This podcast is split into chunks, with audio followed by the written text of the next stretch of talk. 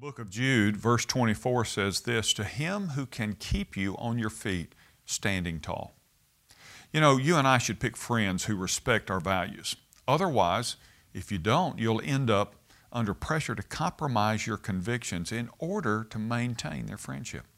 And that's just too high a price to pay. Joseph said no to the sexual advances of his boss's wife, and there's a lesson for you in his story. You see, there are people in the workplace who will push every button and probe every weakness that you have, all in order to bring you down to their level. And if they succeed, they'll attack you rather than appreciate you. So, what should you do? Well, turn to God for help.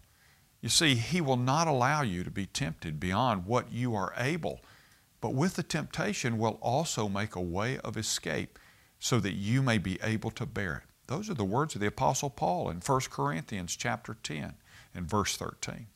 So when someone seeks to compromise your character, God promises to make a way of escape. So you don't have to succumb to temptation. Even if your decision results in your being penalized, alienated, or terminated, ask God for courage to do the right thing. His promise to you is this, them that honor me I will honor. 1 Samuel 2:30. So remember, it's better to be alone and walk with God than to give in to temptation, violate His Word, and compromise your convictions by going along to get along. When you stand tall and you do the right thing, you bring honor and glory to God.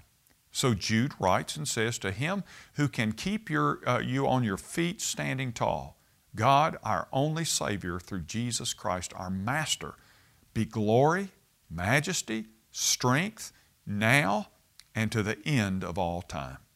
I'm Ray Jones, and that's another heart truth for your day.